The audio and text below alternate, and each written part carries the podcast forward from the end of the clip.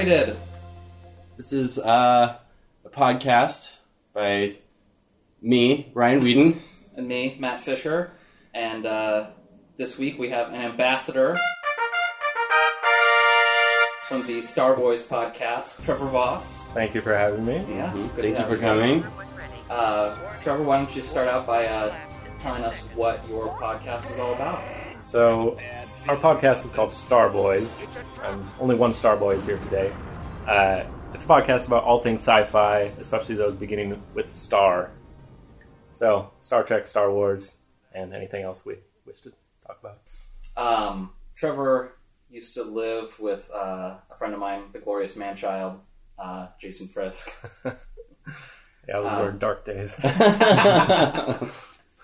Uh, but and then we've just kind of I've just known him in a periphery sense mostly because yeah, you work at Pacific Place, so I, you know, almost any time I go there, I see you. yeah. So I can Excellent. Um, monitor your viewing habits. You've got a log whenever Matt comes in. Just Ooh, like- bad choice this time. well, I remember you were the one that spotted that I was at the same showing of Social Network as Bill Gates. oh, yes. Oh. I mean, I didn't see Bill Gates, but I saw your Facebook post that He, he had a brief cameo in that movie, if I recall correctly. I don't know if it was him, but I it was someone think- playing him at the very least. Yeah, it was a stand-in, I believe. But I did overhear some other customers on their way out saying, "Oh my god, I was just watching. I was watching the scene with Bill Gates, and Bill Gates was sitting in front of me." I remember reading, I think it was like when I saw you and the stranger, maybe it was probably the last days where Bill Gates was uh, seeing a movie at the Crest, oh my! And uh, the person who saw him was saw him in the bathroom, and he said that you know did his business at the urinal and then like went back to the movie, uh, and he goes he did not wash his hands. Oh. He goes, but. If I was Bill Gates, I probably wouldn't wash my hands at the crest either. My genitals are probably cleaner than the sinks any day. I wonder why he's seeing movies at the Crest. If I just wanted to see a movie. It was the only place that was playing. Yeah, he got he got a little uh, late yeah. going out to see. It's like, oh, I really want to see that. It's only at the Crest now. For Probably not too many the crowds. social network. he can't get enough of it. I love that scene that I'm in. then he just walks out. Of Yeah. I gotta say, um, I'm super excited to talk about Star Trek. yeah, I am too. I have a lot of broad generalizations that I want to say about the movie. I was uh, very excited to finally be a, a guest on another podcast and not have to talk about Star Trek. so thanks a lot, guys. You're welcome. But yeah, you're sort of bringing your mentality to us. Yeah, sure. our our our usual podcast looks at a Star Trek episode or movie and kind of looks at how it could inspire the new series that's coming out this fall. oh yeah. That's kind of how I look at anything I watch these days, but try not to go too in depth into that. Mm, this doggy chow commercial. I don't know too much about the new series. I mean, I watched the trailer, but like, is this is this supposed to take place before uh, the original series? Yeah, Okay. about ten years before, I believe. Okay. oh, really? I, I don't know like anything about it. And Oh. it looks like it has a lot of Klingons in it. Oh, okay. But they look kind of weird. They look kind of like General Chang in this movie. Yeah. Okay. So They, yeah, well, I find that Klingons never really look the same depending on like which thing you're watching. Yeah. they've evolved. Like in the the- original series, they were they were just black people. I think. Oh, There- yeah. there was they had no ridges. They had no hair. They were Yeah, I, I was gonna say the the original series Klingons do not look like Worf. Right. Like Yeah. Worf, I mean, to me, Worf is like the quintessential Klingon look, Agreed. Mhm. Yeah. uh, and everything else is a variation of him. Maybe they're just fast evolvers. Maybe their uh, their physical appearance, like through generations, just goes just goes quicker. There is a canon explanation for it, but I won't burden you with that. No, It's a- it's- us. I was gonna say, I feel like that's what this is for. it's definitely a retcon where they they were like, oh well, for these Trekkies, we better explain what actually happened. Like they didn't used to have ridges, now they have ridges. Apparently, there was some sort of genetic mutation, uh, and it's uh, an embarrassment to this Oh. to them, so they don't talk about it very much. I see. So wait, is this like a fan theory, or was this actually It was something? actually mentioned in a Deep Space Nine episode, I believe. Oh, okay. where They time travel. Oh, okay. Star Trek is, is kind of important to me because it was uh, so in sixth grade. This is gonna come around, I promise. I there was like a trip that we had to take. It was a camping trip, and I was really nervous because you had to find like bunk mates, and I Oh. didn't have any friends that were guys. All my say- friends growing up were girls. And then uh, just before we had to pick like your bunkmates for this thing, I made friends with a kid who was super into Star Trek Mm. named Greg Golden, and uh, it was just like I don't know. I think he started talking to me about Star Trek, and I was like, "Tell me more, tell me more, tell me more," and we just became uh, we became friends. We actually saw the movie that we're going to talk about today together Oh. in theaters. Oh, wow. So, Okay. Yeah, Uh, that's how old I am. I was gonna say, what year did this movie come out? Ninety-one. Wow. I guess I could have seen it in theaters. Yeah. It's physically possible for Yeah. me to. but I definitely know that I was seeing movies in theaters at this point. But Yeah. It was one of those things. Well, I mean, and this also is telling of the time period, but it was one that our parents dropped us off at the theater at the mall and said bye. Couple eleven-year-olds. it's like, good luck. we'll meet you when it's over. I definitely remember seeing movies in theaters without parental supervision in like fourth grade and stuff like that. Yeah. which seems crazy. no, no cell phones or anything. it's like we don't leave children home alone like under the age of like 13 or 14 Yeah. but for some reason we'll gladly leave them in like a strip mall in the middle of nowhere This happened to me twice when The Little Mermaid came out. My parents dropped me off with a friend and said, "Bye, we'll pick you up in an hour and a half." And the movie turned out to be sold out, and so we were just like, you know, nine, ten year olds wandering around together for an hour and a half. they were just not giving kids the credit they deserve Yeah, turned out okay. Or movie theaters the credit they deserve. They can Yeah. parent your kids. Yeah. They're just glorified babysitters and you've alluded to it on the podcast but i want to i want to give like just an answer so we started our podcast around the same time. For a while there there was a time where you had the exact same number of episodes released at like any given time as we did. And you know not that it's a competition but we're winning now. Uh, but I know that like when before everything was released, I was going around like getting the Facebook page, getting a Twitter account, getting a Gmail account, and I was getting likes on Facebook uh, before anything I'd done any posts or anything like that. Right. So I kind of realized that people must just be searching for X-rated movies, like actual adult films, and just typing in EX. Or they're just bots. Yeah, can just it too. But I was thinking, and you've alluded to this, how many people go to your podcast thinking that it has something to do with the musical act Weeknd?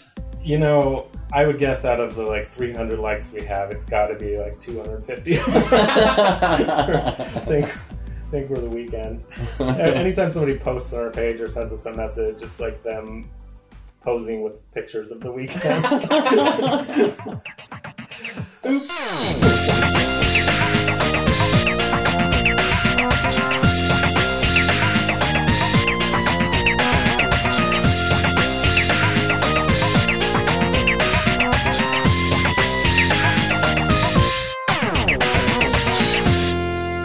today is Star Trek VI, The Undiscovered Country, which I believe to be the most underappreciated of the original series movies. It's definitely off forgotten, even by me. the rep about the original Star Trek movies is that the even ones are the good ones and the odd ones suck. And when I watched all these a couple years ago, I was determined to be a contrarian and find good things about one, three, and five. And boy, I couldn't. I was like, I mean, there you could really get like nitpicky and say that you know you couldn't have Star Trek four without three or something like that. Like sure. two, Right. three, and four, like They're kind sort of a trilogy. Yeah, yeah. uh, and one has some interesting ideas. It's just it's done so clinically. It's a Star Trek: The Motion Picture is probably the strangest one. It, it, feel, it doesn't feel like Star Trek. Really. Yeah. It feels like it's trying to be 2001 or, or yeah, something else. yeah. I think I read a criticism of the when the reboot came out that um, they weren't doing enough like exploration. It was all action oriented, and I was like, yeah, maybe, but Star Trek: The Motion Picture is nothing but exploration, and it's Yeah. boring. Yeah.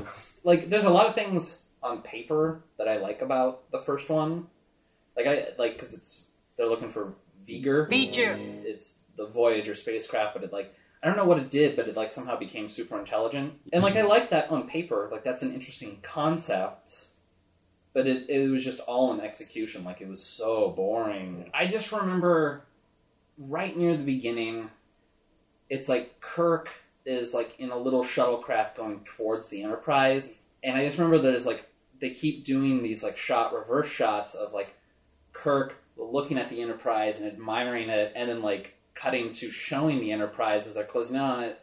And they kept doing that. I was like, when is this going to stop? they really want to show off those effects. Yeah. man. they're good. I was like, this is. This We like get it. Five minute scene of just Kirk admiring the Enterprise. So I've been to two different Q and A's now uh, with Douglas Trumbull, who did Star Trek: The Motion Picture, okay. as well as 2001 and Oh, the other. That's the guy that directed Brainstorm. Oh right, Yes. okay, yeah, Yeah. yeah.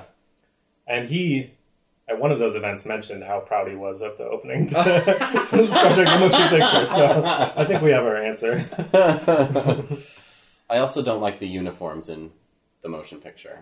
Those like onesies with the what what is that? Like a camera on your on your belly button? I don't know what those are. They were getting into some trouble, you know, uh, beating up some aliens. They had to start wearing the body camera. Yeah. So I feel t- two, four, and six are all good, and I I have a tough time choosing a favorite because like they all have their different strengths. yeah. But I feel that the sixth one is probably the most Star Trek, like using hand quotes, because you have your action adventure in it, hmm you have your intergalactic political intrigue in it, um, and then there's just sort of like ruminations on like human nature and things like that, with like their fear of becoming obsolete or that you know this generation is the final generation, you know, of Sure. adventures or of Starfleet command and things like that. Uh, so it just it has the things that I think that Star Trek is known for the most, and put it into one movie. Yeah, I can see that. I was trying to question whether or not you could enjoy this movie and not be a hardcore Star Trek nerd. Mm-hmm. And I think maybe you could. Like, I I, don't think think you need too much background about Star Trek to just like enjoy this movie. Yeah, uh, much of the storyline is, I don't want to say generic, but kind of a typical political thriller Mm-hmm. Yeah. that you might see in a, in a non sci fi setting. Yeah, it uh, it has like the parallels to like the fall of the Soviet Union, sort of. hmm Uh, Not sort of. and I mean that was always another thing that Star Trek was about was like commentary on, you know, the social status of the day. And Yeah. things like that. So I don't know. To me, it's just it, it it's the best things about Star Trek in one movie. In one bite-sized chunk. Yeah, in one hour fifty minute romp. Uh, yeah, so I, I was really happy that we, we watched this one, just because it's sort of forgotten even amongst Star Trek fans. yeah. Uh, which is too bad because it, it's it's a good signing off. Like even like the end credits with like the main cast members like having like the signatures. Yeah. I'm like, oh, they're like literally signing off. Yeah. I feel like that's a, a moment for, you know, people to pull out their signed gear and make sure it's like not a not a fake there. Like, yeah. So the premise of the film is a uh, mining colony moon, something Praxis. Praxis, Klingon moon. Klingon moon, blew up big time. Yeah. I mean, many many. Two thirds of the planet is gone. Well, Sulu ship the Excelsior Mhm. Like get some of the uh, explosion shaking them, and it's not like they were right next to the planet. They were a good distance away. Yeah. The, they zoom in on the planet, I guess, um, and it's uh, they show what was there or what's left of it there, and there's just like a third of a planet with like chunks flying off of it. Yeah, And I was just thinking, what's it like to be on that planet at that moment? Like, you're probably dead. Well, we, now we they're gonna- do. We see a, a little, a few seconds of video. Yeah, Somebody there screaming still- and on fire.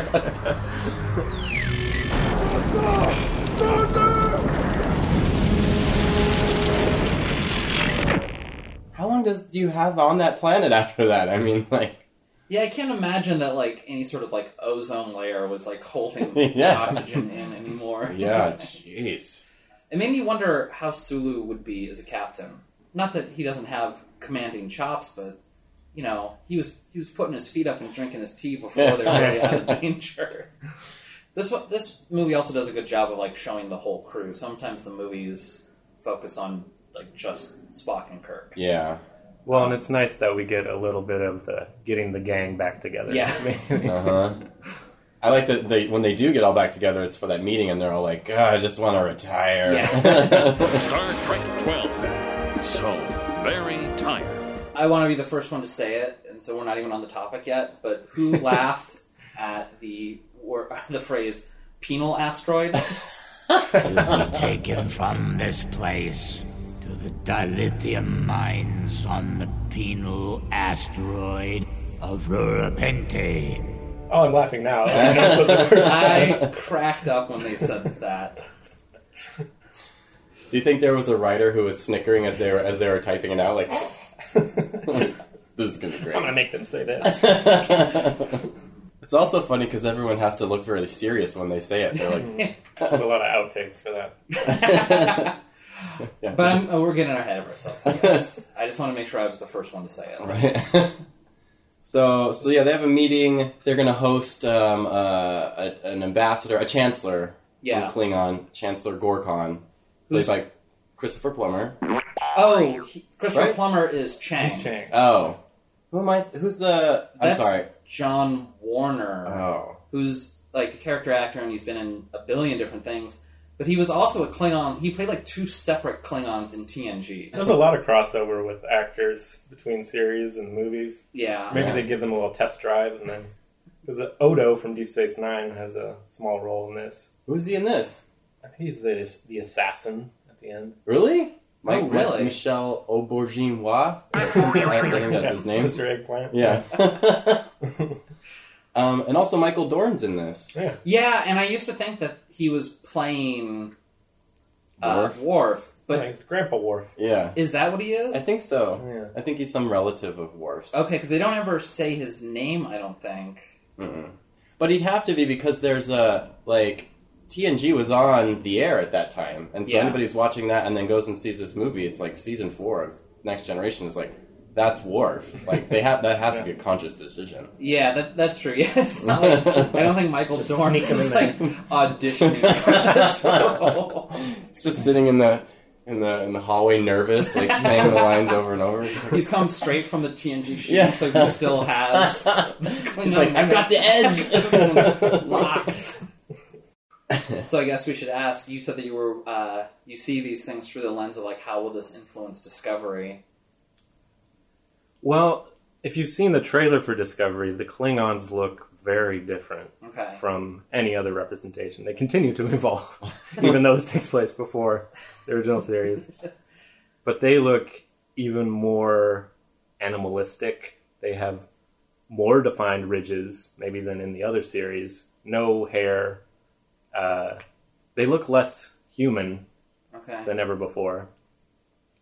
Which I don't know if it's a conscious decision decision to make them more of an enemy. Uh, we know eventually that Federation and Klingon Empire will get along, hmm but this is pre original series. The original series, there there's a lot of animosity. So Yeah. they're like the big villains from the original series. right, I think it's interesting that they're going backwards because it's like, you know, the Star Trek should be, uh, to me, should always be sort of a forward-looking Mm. thing, and then to Right. keep coming back to these origins and like and trying to uh, tell the story that way, it just seems like backwards, you know? I agree to to some extent. Um, on our podcast, we've talked quite a bit about how we could see it, it being a good thing if they're kind of showing that moment where humanity takes a leap forward Mm-hmm. and kind of puts some of the their violent past behind them. Sure. And this is like a moment of transition that we're really getting to see. Since a lot of Star Trek, we've already reached this Yeah. utopian society. Good point, Yeah. Okay. especially uh, in this day and age. Hopefully, they can make the parallels a little less obvious than in this movie. Yeah. where space Chernobyl melts down, and, then, and the I don't know the the Klingon wall has to come down. yeah. Mr. Chang, please tear down your space wall. yeah. So William Shatner gets a lot of flack, and most of it rightfully so. The man, he has screen presence. Like, yeah. he really knows how to play this role. Even like the smarmy, more subtle moments, he just hits it right out of the park for me. Mhm. You know, just when he's like making out with uh, Iman, Yeah. I'm just like he is loving it. It's just and it's just coming across that way too. I really like the scene when he when they first take the Enterprise out of uh, space dock, hmm and uh, he gets corrected by Kim Cattrall, and is like, uh, or Valeris, is that her name? Yeah. Yeah, as by Valeris. That um, oh, we're not allowed to use the boosters in here, and everyone's like, Jim, he just kind of smiles, and he's like, You heard the order, Lieutenant. So you know, watching this is Shatner, and he's got his screen presence, and at this point, like everyone has their rhythm and their beats, so it's like like the ensemble is tight in Yeah. this one. Mhm. and they all feel like they're having fun. Yeah, You know, I I really like the scene like when when they're coming into to Klingon space and they're pretending to be a Klingon freighter, and everyone's like struggling to figure out how to respond in Klingon. And oh yeah, yeah. they're just like poor Uhura's just just struggling to get the words out, and it's just garbled Klingon. Ua pente da. Uh, souls. Doch. Nos. Kavet. Vikich. Ren. I'm surprised she can't speak Klingon by now. She's she's been the communications uh, officer for decades. it's true. Is that what her role is? I mean, she's got the universal translator, right? So she's just. Uh, Oh, she's over reliant on Uh, her. that crutch. Yeah. They probably introduced. They're like, you know, she's fifty something. They're like, oh, by the way, we're going to be talking with Klingons a lot. You're going to have to learn it. And she's like, oh.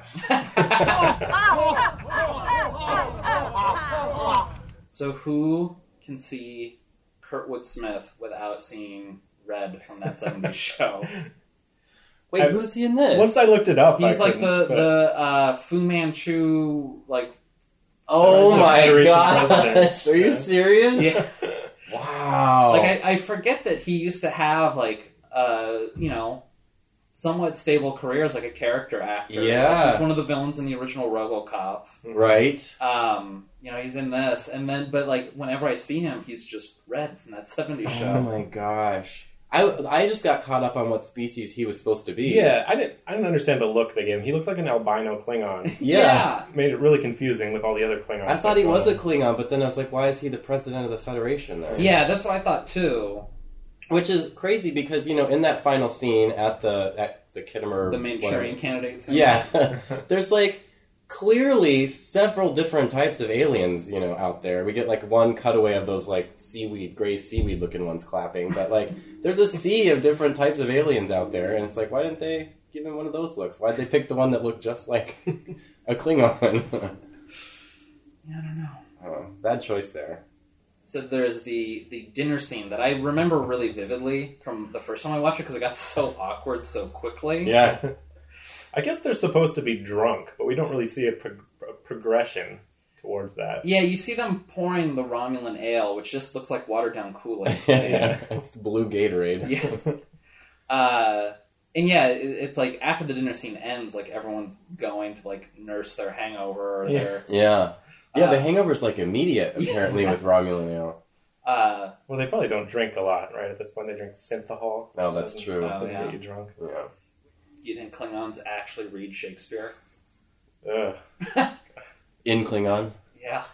Do you think someone's translated Shakespeare into Klingon yet? Oh, I'm sure. Oh yeah, definitely. I found the, the Shakespeare quoting kind of exhausting after a while. It wasn't that I remember it being a lot longer than it actually was. Like when I watch it now, I'm like, oh, the dinner scene didn't last like. I thought it was like a 20 minute scene when I first watched it, but well, I, I in my limited amount of research on Wikipedia, uh, I found that the writers thought, or maybe it was the director Meyer, Nicholas Meyer, thought they had too much quoting of Shakespeare in the screenplay. But then once they cast Christopher Plummer, they're like, no, no, he can pull it off.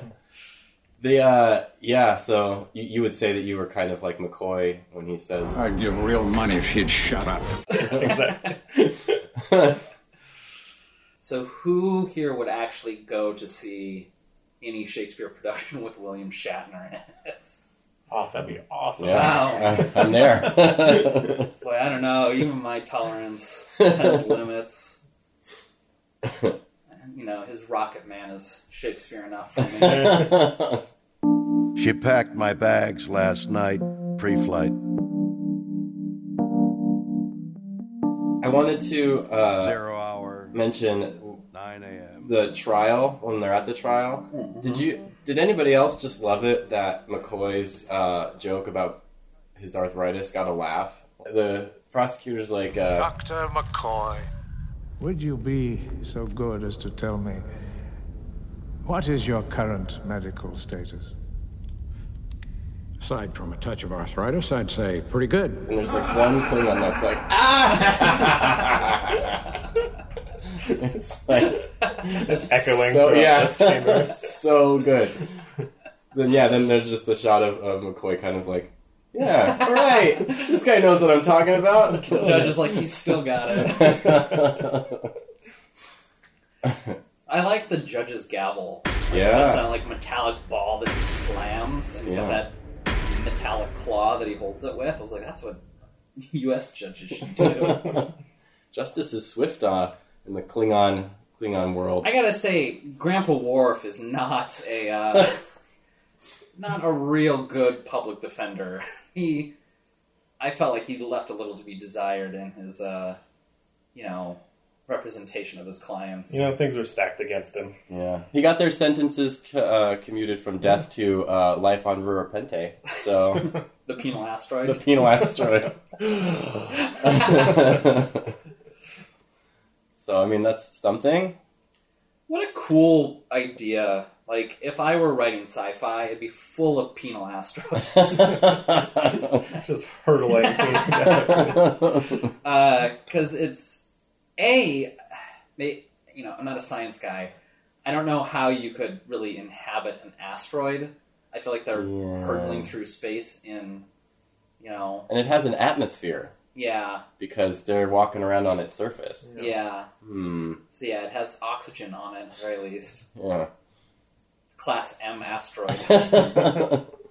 That's- I was wondering why they have people mining dilithium. Shouldn't they have robots to do that by now? they have these prisoners. Might as well put it to work. I guess. So I like the scheme that, that gets cooked up, like the sort of, you know, look of betrayal, like killing the the Right. To keep the war going. It's a believable scheme. Well, it reminded me a lot of like the Truther, like Yeah, Oh. I was like, just like Newtown or 9/11, Yeah. another false flag op. and they do a really good job of foreshadowing to it right. because they have Valeris talking with Leonard Nimoy about how she's worried that this is like a turn in the flow of history or whatever. And hmm Their their relationship was maybe my favorite thing about this movie.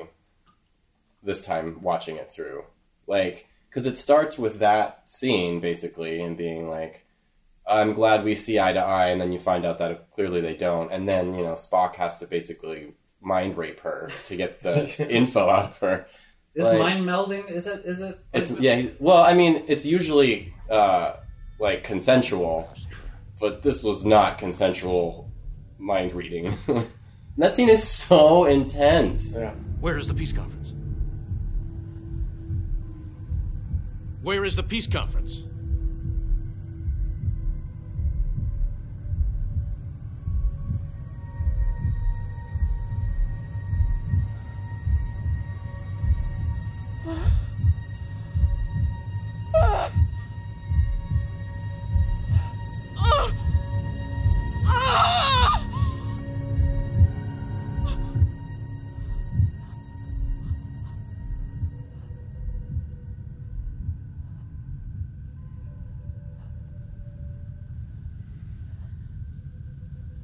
Not know. It's weird to see Spock do that, you know, because this is a character that you've loved for you know maybe twenty five years at this point, and then to see him like forcibly taking thoughts out of this woman's head, It's it's like, cold logical side coming out. ooh, Like there's there's real moral choices here. Like that is not a decision that I would want to live with either way. Yeah. Because it's like if he doesn't do it, then there could be war for another 50 years and millions of people will die. But like he has to do this violation on her in order to stop that from happening, you know? And it's like I wouldn't want that on my conscience either way. Yeah. And it really makes him into a well-defined character at Which that is point. the lesser of his evil actions that he has to Yeah, do. and he has to live with that either way. Yeah. Like, that's hard. And, And this it- is a character we love. And it's also like the conspiracy to keep the war going isn't one sided either. Like there's members of the Federation and there's like people on the Klingon side and or the Yeah, Romulan every side race as well. is involved in it. Yeah. Uh, like this is something that yeah, it's not a one sided thing. Like there are bad people on both sides of this issue. Yeah. But as this was going, because I didn't remember quite how it played out. Uh, good, I, there, there's good like misdirects, like you know when the missiles get fired, and like no one ordered them. Visual inspection of the missiles show that all the missiles were there, Mhm. but the data logs say that two were fired. I was like, oh, this is that's a good sort of mystery that they've that they've got going there. Uh, but then, like instead of raising the shields when the Klingons are coming back, they just immediately surrender. And I was like, that's a good like leaning in. Like there's like a theory in communications when you're arguing with someone, if you want it to end, you just agree with them. Mm-hmm. I feel like he did that, but like on a warfare level, he just immediate surrender, like immediately like board the ship, no weapons, and like it was sort of hard to keep the conflict going after that. You know, Yeah. But that's the equivalent of like punching someone in the back of the head, and then when they turn around to punch you back, be like, "I give up," you know? It almost seemed out of character for Kirk. You'd think he'd be looking for an opportunity to fight, but the opportunity's clearly there, yeah. and he turns it down. But I like what he said too. He's like, will not be the instigators of full-scale war on the eve of universal peace. It was certainly the right decision. Yeah, Yeah. it was definitely the right decision, and I know that you know it's just screenwriting, and you know it was written to be this way, but like it really came across like just a well thought out plan that he immediately came up with, and that it was the right decision. Like even Spock is sort of surprised by it. Like once it's out there, Spock is on board with it and understands like what's going on, but that wasn't even Spock's first instinct to do that. Yeah. And uh, the special effects when that Klingon ship gets shot is pretty cool. I think. Yeah, actually, Like it looks special pretty effects- good. You're not talking about the Pepto Bismol scenes, are you? when they start bleeding? You mean the No, no, no, no, no, no. That's not no. Oh, okay. When the when more the, like the ship Pepto gets Abysmal, if you get my. oh, God. No, when the Klingon ship gets shot, like, and we see it on the view screen, like that looked cool. Yeah, definitely. This was the this was at a time where we were right at the transition between Oh, largely yeah. practical effects and CGI, and we get a little of both in this one. Yeah. The models look great. Yeah, Yeah. space stuff's great. The It- blood, not not so much. You could tell they were really proud of it. Too, 'cause they- Yeah. they didn't hide those oh, stuff. Oh, no, they, they- were like right is at the front. It's of like this. in a 3D movie where like something's like being thrown directly at you. This was like large pink blobs floating in front of the screen. yeah. because I mean they they really didn't have to make that scene zero gravity. Well, I guess they kind of did, but for the magnetic boots, but they could have done something other than magnetic boots. But I feel like Yeah. they just Well, wanted, and we never see blood from phasers. Like it usually just burns people. yeah, or disintegrates them. Yeah, Yeah. I guess they needed like the armless dude to testify and stuff, but like I don't know. Uh, it was strange. Apparently, this movie was on the edge of an R rating because of it. Oh, They- really? They were afraid it would have gotten an R rating if they made the blood red instead of pink. Oh, Oh, interesting. interesting. That's the event that triggers the trial Right. and everything. And they get sent to penal asteroid Rura Penthe. And I, I, I don't know, for some reason I like the idea of this being a jail. I think it's a, it's a good sort of Star Trekian trope. Right. There are guards at this prison, but even if the prisoners escape, they're going to die on the surface. Yeah. Uh, Because it's cold there. It's and- Siberian, you might say. Yeah. Yes, I guess it's sort of a gulag sort of situation. They explicitly call it I was a gonna say, I gulag. think they call it a gulag at one point. so I don't I don't know if this has always been sort of the Klingon mo, but like this prison's sort of equal opportunity because like there's men and women in this prison colony, yeah. and they're not really sequestered from one another or segregated in any way. They're all just sort of mishmashed together. Um, I personally think Iman should have kept acting. I think she Yeah. was great in this. Yeah. Uh, Agreed. Did David Bowie go to the premiere of this movie? Yeah, probably. what did he wear? well, do you think she's the one in that costume when she's the like hairy monster and the big- in the Sasquatch looking alien? I was picturing it was her in the costume. Now I'm on your model, so you're used to a lot of makeup. this might be outside your comfort zone. So it, you know, when it turns out that she's a Shapeshifter. yeah, they, Chameloid, I think Camel- is what it was. chameloid. I'm a chameloid. Sure. chameloid makes it sound like a camel. She wasn't a camel. water like no other species. Yeah. Uh, she when she says what she is, she points to her back and she's like camel. Two humps. Um, how did like those Klingon guards know which Shatner was the real Shatner? yeah, I wrote that down too. Like I thought I just like blinked and missed Yeah. something, but It No, was, it it's- was effective dramatically because I for a second I was like, what? How, did they shoot the wrong yeah, he, yeah, because I think it's just random. I think he just eventually shoots one, and it's like, oh, that could have been oh, okay. Kirk. So he was gonna shoot both of them anyway. Yeah, that's true. Because yeah, all like Shatner does, he goes, Not me, you idiot. Him! and then they shoot on him. Like there was no convincing. Yeah, it that. happens really fast. So I thought that there was something that gave it away that I just missed, but I don't Yeah. think so. just lucky. yeah, and then he does the thing which is kind of tropey and funny, but he's all.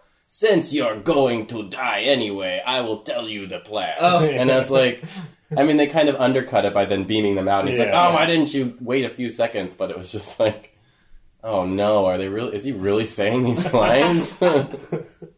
Yeah, the present colony I thought was good. It, you know, and it that it makes a good like uh, sort of talking point too. Like if you're trying to get someone to go see your Star Trek movie, if you say that Bones and uh, Kirk are trapped in a Klingon prison, like that's a good selling point if you're a Star Trek fan. I feel like totally. that sounds like some solid fan service. And I didn't watch the trailer for this, but just like Kirk fighting with Kirk is a lot of fun. Yeah. basically, I wonder if that's happened before in like the original series. like a shapeshifter uh, turned into Kirk. Yeah, you gotta think it has. Yeah. Do you think these people would actually get along, like in real life? That this crew would be a well-oiled machine, like they portray it, or The characters? yeah, Mm, like do you think Spock really would sort of acquiesce to Kirk's more wild streaks? I mean, I know that in a lot of the stuff he tempers it. I mean, that's where a lot of the drama comes from, right? Is the conflict between hmm between them, those two characters especially. hmm But I, I guess it probably does get kind of artificially uh, solved uh, due to the constraints of each episode of the movie. Right? Yeah, Like the idea is that their two viewpoints will kind of, although very different, come together to help solve the problem. And they kind of talk about this in this movie. Like, there's the moment when he's when Spock's being reflective and kind of pouty about how he he fucked up, and uh, you know, Kirk comes in and says, you know, Spock, you want to know something? Everybody's human. I find that remark insulting. But, oh like- yeah, I love that. But I the love that line. yeah, you know, the idea is there that like, I mean, that's I think that's a great line because it really encompasses the what I like about Star Trek, in in that um, when you say we're all human, I know it sounds like. Uh, You're trying to be all We're- encompassing. we're all- yeah, but it's like, but it's, it's I was not, thinking it was in this. It was like we're all American, really. Yeah. Yeah, but I mean, uh, but also in a way where it's like, you know, you see these Klingons and think of them as as other, you know, or he sees them, but then like when you think that, you know what, there's there's me in this other being too, like you're able to empathize in that way. So like by rather than seeing them as Klingon and seeing them as humans in a way, like they're it's I don't know, we're, we're able to to come together, you know. Yeah. well, in the dinner scene, uh, it was the Chancellor's daughter who was like, the Federation is nothing but a humans club. right. Uh, Because they say, like, Chekov says, We do believe all planets have a sovereign claim to inalienable human rights. Inalien. If you could only hear yourselves. Human rights. Why, the very name is racist. Uh, I can see why they might take umbrage to that. Universal translator, not just change that into In the right Klingon rights. program there. Uh, but like at that dinner scene, especially like before maybe the Shakespeare became overwhelming, uh, I like that little trade off, that like little discussion, and how like diplomacy can go awry so easily. yeah. Like how you have to treat it with a feather touch, and And how it's a slow moving uh, yeah, mechanism, you know? Like that nothing got solved at that dinner. No. like Well, I mean, I think it, uh, Kirk even said he's like, "Is there anything else we can screw up tonight?" yeah. I don't think he even wanted the dinner to happen, right? No. It was a courtesy invite, and you can see him kind of wince when they accept it. yeah, Yeah, and you can see them kind of wincing as they accept it. Like, that sounds great. We would love to come over. We'd love to come over and eat some blue squid. yeah, I was thinking, was that like their attempt at making gagh? Isn't that gagh? Yeah, maybe. And this was pre-replicators because they have a kitchen on the on the um, Yeah. Enterprise. That that mashed potatoes bowl gets vaporized. And the alarms Oh, go yeah. off. With the mashed potatoes left Yeah. there. Just the bowl. In that phaser scene, I at first I thought the mashed potatoes were one of the magnetic boots. like she shot it and it it. revealed the magnetic boots. they would probably stick to the, the floor Yeah. in a zero G situation. But I was like, man, that is some good. s- Oh no, that's just food. Even though I've seen this before, it, I'd forgotten that she was like the betrayer, like Mhm. at least in, in that uh, that part of the story. And but then, like once it was revealed, it's like, oh, they very like clearly sort of foreshadowed to this. yeah, there's that scene after everyone leaves the transporter room after the Klingons leave, and there's those two guys being like, "Ugh, Klingons." They all look alike. What about that smell? You know only top of the line models can even talk. That that turns out to be the two that go onto the Klingon ship to kill them because they're walking over, and she's like, You men have work. Yes, Yes, ma'am. Then snap to it. And you think it's like her admonishing them for being jerks to the Klingons, but really she's like, "Get over there and kill them." yeah, Oh, Which I didn't catch that. Yeah, yeah. It, it, it I mean, it, it's subtle when you see it at the beginning, like her talking with Spock, that scene, and then even her how she's like sort of leading the investigation. Yeah. like she's guiding how people are perceiving it. Really, yeah, Uh, but- Early on, she's she's definitely a fan of Kirk too. You can tell. So, yeah, and specifically his animosity towards Klingon. yeah.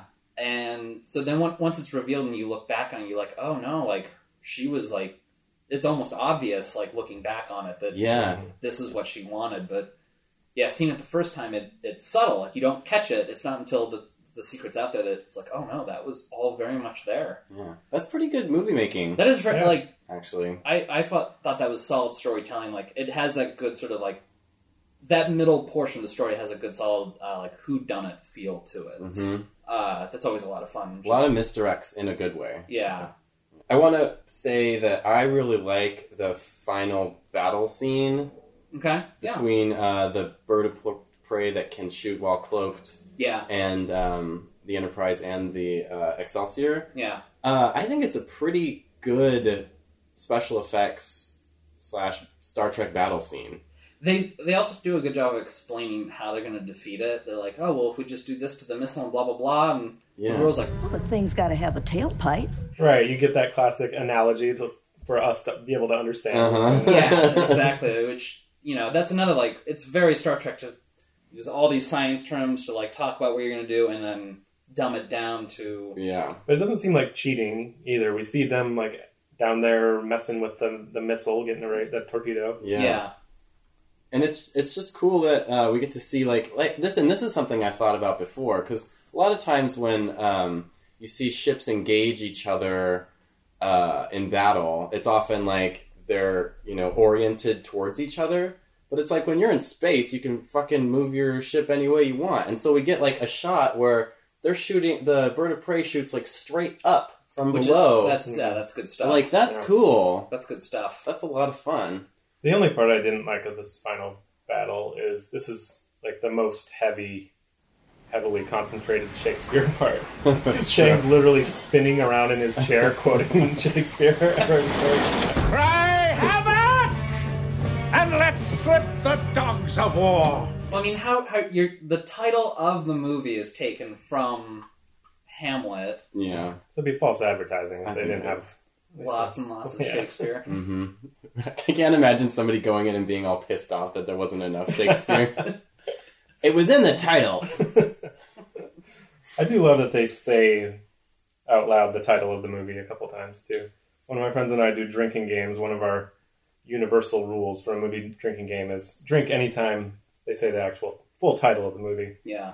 And Jeez. early on, somebody says "undiscovered country," kind of apropos of nothing. The undiscovered country. And there- there is a moment where everyone's kind of like, "What? Why do you say that? Why do you say the title of the movie?"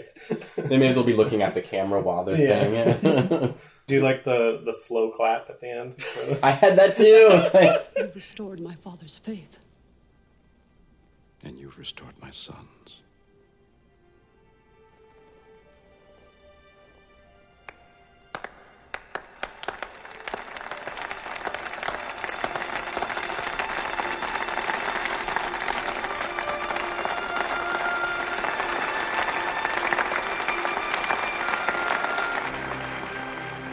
One of the Klingons is like, "What? What? What's Yeah. happening? Why am I doing this?" I think they did that with a couple aliens. There's like one that's clapping with his arms straight out like this. It's just, I like the idea that that's not what they would do, but they're just like, oh, everyone else is flapping their appendages together. Mm-hmm. we'll do it for diplomacy. yeah. So there couldn't be too many years between where this ends and TNG starts. Yeah, I want to say it's about 100 years. That's That seems right. Yeah, I Okay. know it's a different. It's the 24th century. That Because- backwards 23rd century we've been looking at. The, the massacre at Khitomer happened 50 years after the situation at the end of Undiscovered Country, and that was 50 years. So Worf would have been a child then, and so when he's so like yeah, about 100 years. That Okay. sounds about right. Okay. 75 to I 100. like that we could easily look this up. We're figuring it out, Dan. So of the original series movies, how would you, I mean, loosely rank them? That was a good question. I might make this one my favorite just because I saw it in the theater, Okay. and it, it came to me at a time when I was really getting excited about Star Trek. Okay. Um, and I was also getting into Next Generation at this time, and it was just like a good time for me for Trek. So probably this one. And then when I went back and watched the movies, probably Wrath of Khan. Uh, and then we'll throw uh, four in there, Voyage Home. So six two four. Six two four three one five. Okay. I hate. I Mine, mine really was hate pretty similar. Yeah. I went four two six three one five. Four is your favorite. I think so. That's like you. I, I have some nostalgia in, involved in this, and that's the one I watched as a kid, and that I've watched over and over and over again. Okay. Uh, I, I like four a lot too because I feel like the jokes are really natural. Hello, computer. They're not pushed in there, or they're not. It's not comic relief Yeah. necessarily. Like they form from sort of the story itself. And that one's directed by Leonard Nimoy. I yeah, believe, he, so he directed three and four. he knows these characters. Yeah, so I'm gonna I'm gonna put this one maybe as my number one, but I think it's just because it's the most recent one that I've watched. Like if I if after this I watch Wrath of Khan, I might make that number one. Uh, I'd probably do yeah this Wrath of Khan so six to four, but you know I think it's just whichever one I watch last I'm gonna like the most. How's your bottom half looking? yeah. I'm talking about the movies. Three, and then yeah, it's got to be one five. We all have the thing. Um, Last three. the bottom. Half. We're all the same from the bottom down. We're all humans. Yeah, th- this was probably also the last one of the original series that I saw just in general because I-, I saw two, three, and four growing up. Like as a kid, I saw it, uh, and then when I went and rewatched them all several years ago, I watched them in order. So this was the last of them that I watched. Oh, okay. Uh, but it's it's just a good note to go out on if you're watching these movies. It's a good final chapter. It reaffirms like what you like about Star Trek. And about these characters. Yeah.